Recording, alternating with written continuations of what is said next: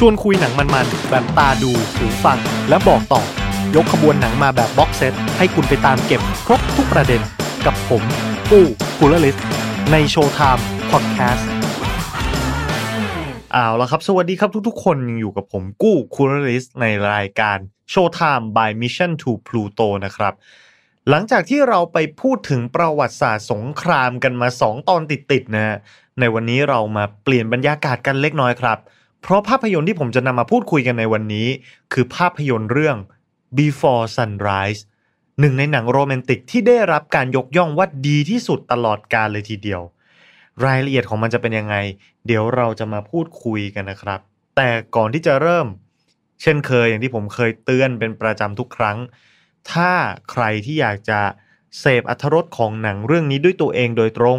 ก็ขอหยุดพอดแคสต์ตอนนี้ไว้ก่อน แล้วไปชมกันซะให้เรียบร้อย หลังจากนั้นเรามาพูดคุยกันในส่วนของคอมเมนต์นะครับ ซึ่งนี่ก็เป็นหนึ่งในอีกเรื่องที่ผมแนะนำให้ไปดูจริง ๆครับ เรื่องราวของมันน่ะง่ายมากนะฮะ มันคือเรื่องราวของชายหนุ่มหญิงสาวแปลกหน้า ที่พบกันบนรถไฟ ผู้ชายเป็นชาวอเมริกันที่ตั้งใจบินไปหาแฟนของเขาที่สเปนนะครับ ซึ่งแฟนของเขาก็เป็นนักเรียนที่แบบมาเรียนต่างประเทศนะครับ แต่ก็มีเหตุให้ต้องเลิกกันครับ แล้วผู้ชายก็ขึ้นรถไฟหนี เพื่อที่จะเหมือนกับอกหักไม่อยากอยู่ในพื้นที่ใกล้ ๆ เธอแล้วอะไรเงี้ยก็เออไม่รู้จะทำยังไงก็ขึ้นรถไฟหนีไปเลย รถไฟเนี้ยมุ่งตรงไปเวียนนานะครับ ที่ซึ่งที่เขาจะต้องขึ้นเครื่องบินกลับบ้านเกิดตัวเองที่อเมริกา ส่วนตัวผู้หญิงหรือว่าตัวนางเอกเนี่ยเพิ่งกลับจากการไปเยี่ยมญาติ แล้วก็กำลังมุ่งหน้าไปฝรั่งเศสครับเพื่อไปเรียนนะครับ ทั้งสองมีโอกาสได้พูดคุยกัน เพราะว่าบนรถไฟเนี่ยมีคู่สามีภรรยาคู่หนึ่งทะเลาะกันเสียงดังครับก่อความรำคาญนางเอกก็เลยต้องลุกหนีขึ้นมานั่งข้างพระเอก แล้วหลังจากที่พูดคุยทำความรู้จักกัน พระเอกก็ชวนนางเอกลงรถไฟที่เวียนนาครับ คือ เป้าหมายปลายทางของทั้งสองคนเนี่ยของพระเอกมันถึงก่อน แต่ของนางเอกจะต้องนั่งรถไฟต่อไป แต่ด้วยความที่ทั้งสองคนได้มีโอกาสได้พูดคุยกันแล้ว แล้วก็รู้สึก เอ๊ะ รู้สึกปิ๊งรู้สึกถูกชะตากันพระเอกก็เลยแทนที่จะลงไปตัวคนเดียวที่สถานีที่ตัวเองต้องลงนะก็เดินกลับมาชวนนางเอกบอกว่า ลงไปกับผมเถอะ เราไปอยู่เที่ยวเวียนนาด้วยกันสักวันหนึ่ง เสร็จแล้วพรุ่งนี้คุณค่อยขึ้นรถไฟไปใหม่ อ่าอะไรแบบนี้เขาก็จะกลับแล้วอะไรแบบเนี้ยเขามีเวลาอยู่แค่คืนเดียว ช่วยอยู่เป็นเพื่อนเขาก่อนได้ไหมนะฮะซึ่งนางเอกก็ตกลงครับ และมันทำให้ทั้งคู่เนี่ยใช้ชีวิตอยู่ด้วยกันในช่วงบ่ายแล้วก็หนึ่งคืนเต็ม ก่อนที่รุ่งเช้า พวกเขาก็จะต้องแยกย้ายกันไปตามทาง จบแค่นี้เองครับ เนื้อเรื่องของหนังเรื่องนี้นะ ผมได้มีโอกาสดูหนังเรื่อง Before Sunrise ครั้งแรกเนี่ยในตอนที่ผมเด็กมากครับหนังฉายครั้งแรกปี 95 1995 นะครับ ซึ่งในตอนนั้นผมอายุแค่ 12 เท่านั้น แต่ผมคิดว่าตัวผมเนี่ยน่าจะได้ดูจริงๆ เนี่ยน่าจะอายุประมาณ 15-16 ได้แล้วนะ ผ่านทางเคเบิลทีวีในสมัยนั้นนะครับ ตอนนั้นที่ดูครั้งแรกผมไม่รู้หรอกว่ามันเป็นหนังอะไรนะทำไมมันถึงมีความดึงดูดอย่างน่าประหลาด ให้ผมเนี่ย เกาะเบาะดูตั้งแต่ต้นจนจบได้ คือสำหรับเด็กอย่างเราในตอนนั้นเนี่ย เราไม่รู้หรอกครับว่านี่มันคือหนังอะไรหนังบู๊หนังตลก หนังแฟนตาซี เรารู้แค่ว่ามันดูสนุกหรือเปล่า ซึ่งไอ้หนังแนวทางที่ผมว่ามาเนี่ย มันก็มีความฉูดฉาดของมันนะแน่นอนว่ามันก็ดูง่าย และส่วนใหญ่ก็ไม่ต้องใช้ความคิดอะไรมากมายแต่ Before Sunrise เนี่ยเป็นหนังคุยครับ ซึ่งคุยกันทั้งเรื่องไม่มีฉากแอคชั่นหรือว่าไม่มีเหตุการณ์ระทึกใจอะไรเกิดขึ้นเลยตลอดช่วงเวลาของหนังนะแถมที่ไอ้คุยกันเนี่ยก็คุยกันแค่ 2 คนเป็นส่วนใหญ่ด้วย เป็นหนังที่เล่นกันแค่ 2 คนอย่างแท้จริง คือทั้งเรื่องเราจะได้เห็นแต่หน้าพระเอกกับนางเอกเนี่ยนะฮะเดินตัวติดกันเดินท่องไปตามเมืองในยามค่ำคืน พูดคุยเรื่องราวประเด็นต่างๆ เกี่ยวกับชีวิต แล้วก็ความรัก ความพิเศษของหนังเรื่องนี้สำหรับผมมันมีหลายอย่างนะมันต้องบอกว่ามันช่วยเชฟมันช่วยทำให้ผมเติบโตขึ้นมาแล้วกลายเป็นผมอย่างทุกวันนี้เลยทีเดียวอะเราจะมาค่อยๆไล่ความคิดเห็นของผมไปทีละอย่างนะอย่างเช่นว่า ถ้าคุณไม่รู้จักรักแรกพบ หรือว่าคุณจะไม่เชื่อในรักแรกพบก็ตาม หนังเรื่องนี้เป็นตัวอย่างของรักแรกพบที่ค่อนข้างจะคลาสสิกมาก คือเราได้เห็นคนสองคนที่เริ่มมีความสนใจให้แก่กัน ตั้งแต่แรกเจอ หลังจากพูดคุยกันเล็กน้อย ทั้งคู่ก็สัมผัสได้ว่า พวกเขามีเคมีที่เข้ากัน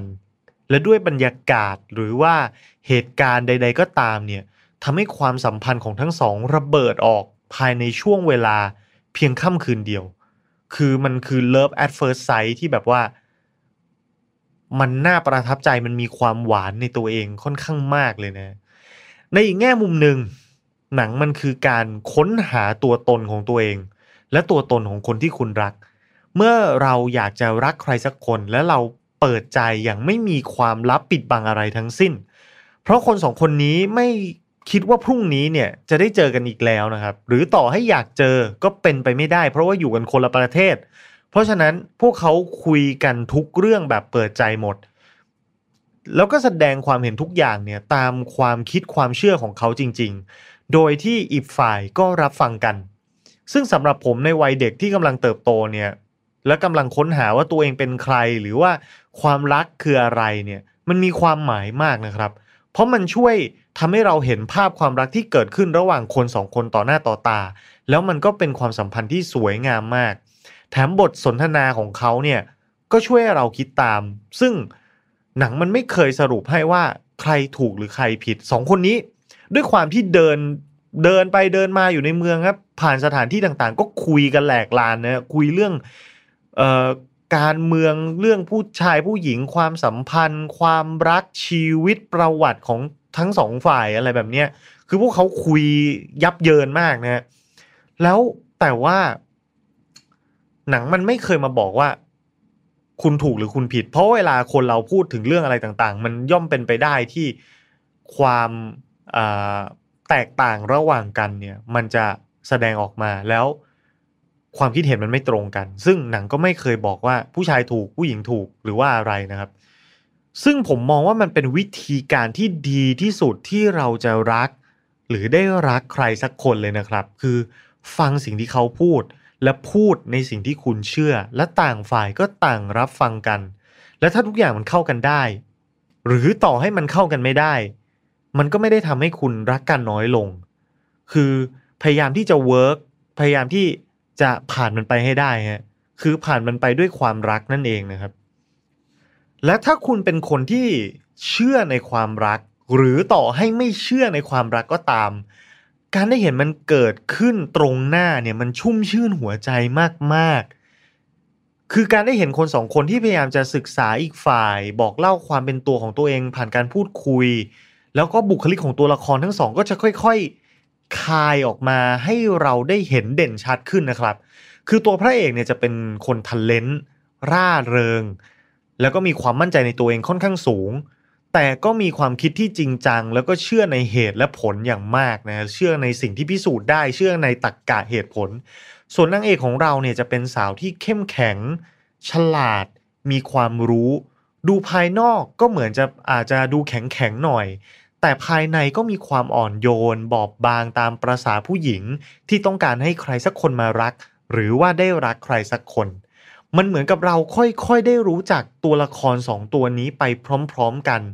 กลับได้เห็นทั้งสองคนใช้เวลาสั้นๆ ที่แสนมีค่าได้น่าจดจำมาก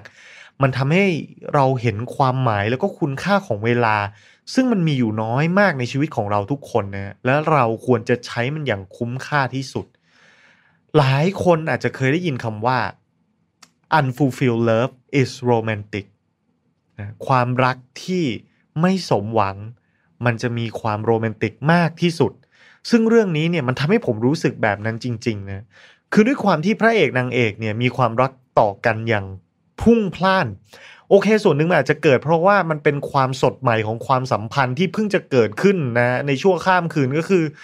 เพิ่งเจอกันนะ่ะทุกอย่างมันก็ยังแบบตื่นเต้นใจยังไม่หายสั่นอยู่เลยอะแต่การที่ทุกอย่างต้องจบลงภายในคืนเดียวเนี่ย มันเป็นอะไรที่แค่คิดก็ทรมานแล้วนะครับ คือผมได้ดูหนังเรื่องนี้ซ้ำอีกครั้ง เพื่อนำรายละเอียดเนี่ยมาพูดในพอดแคสต์ตอนนี้ผมจุกอกจริงๆนะตอนที่ทั้งสองคนต้องแยกจากกันตอนท้ายเรื่องอะโดยที่พวกเขาจะไม่มีโอกาสได้เจอกันอีกแล้วอะมันเป็นความขมขื่น แต่ในขณะเดียวกันมันก็กลายเป็นอดีตที่หอมหวานนะถ้าเราคิดตาม เมื่อทั้งคู่จะไม่มีวันได้เจอกันอีกแล้ว แล้ววันหนึ่งพวกเขามามองย้อนกลับไป มันจะเป็นความทรงจำที่สวยงาม งดงามให้พวกเขาจำเอาไว้จนวันตายเลยนะครับ มันมีประโยคที่ทั้งสองคนคุยกันครับว่า ถ้าเราใช้เวลาด้วยกันนานกว่านี้ เดี๋ยวเราก็จะต้องเกลียดกัน เพราะเราจะต้องเจอข้อเสียของกันและกัน แล้วความสัมพันธ์ก็จะค่อยๆ จืดจางพังพังทลายลง เหมือนกับคู่รักอื่น ๆ ที่พวกเขารู้จักนะครับดังนั้นจากกันแบบนี้อะมันอาจจะดีแล้ว พอตัวละครคุยกันแบบนี้มันทำให้ผมใจหวิวจริง ๆ นะผมแบบรู้สึกแบบเจ็บปวดแทนพวกเขามากเลยนะแต่สุดท้ายนะครับ ทั้งสองคนก็ทนเสียงเรียกร้องของหัวใจไม่ได้ฮะคือแทนที่ คุยกันแล้วก็รู้อยู่แล้ว ทั้งคู่รู้อยู่แล้วว่าจะจบลงอย่างไรนะ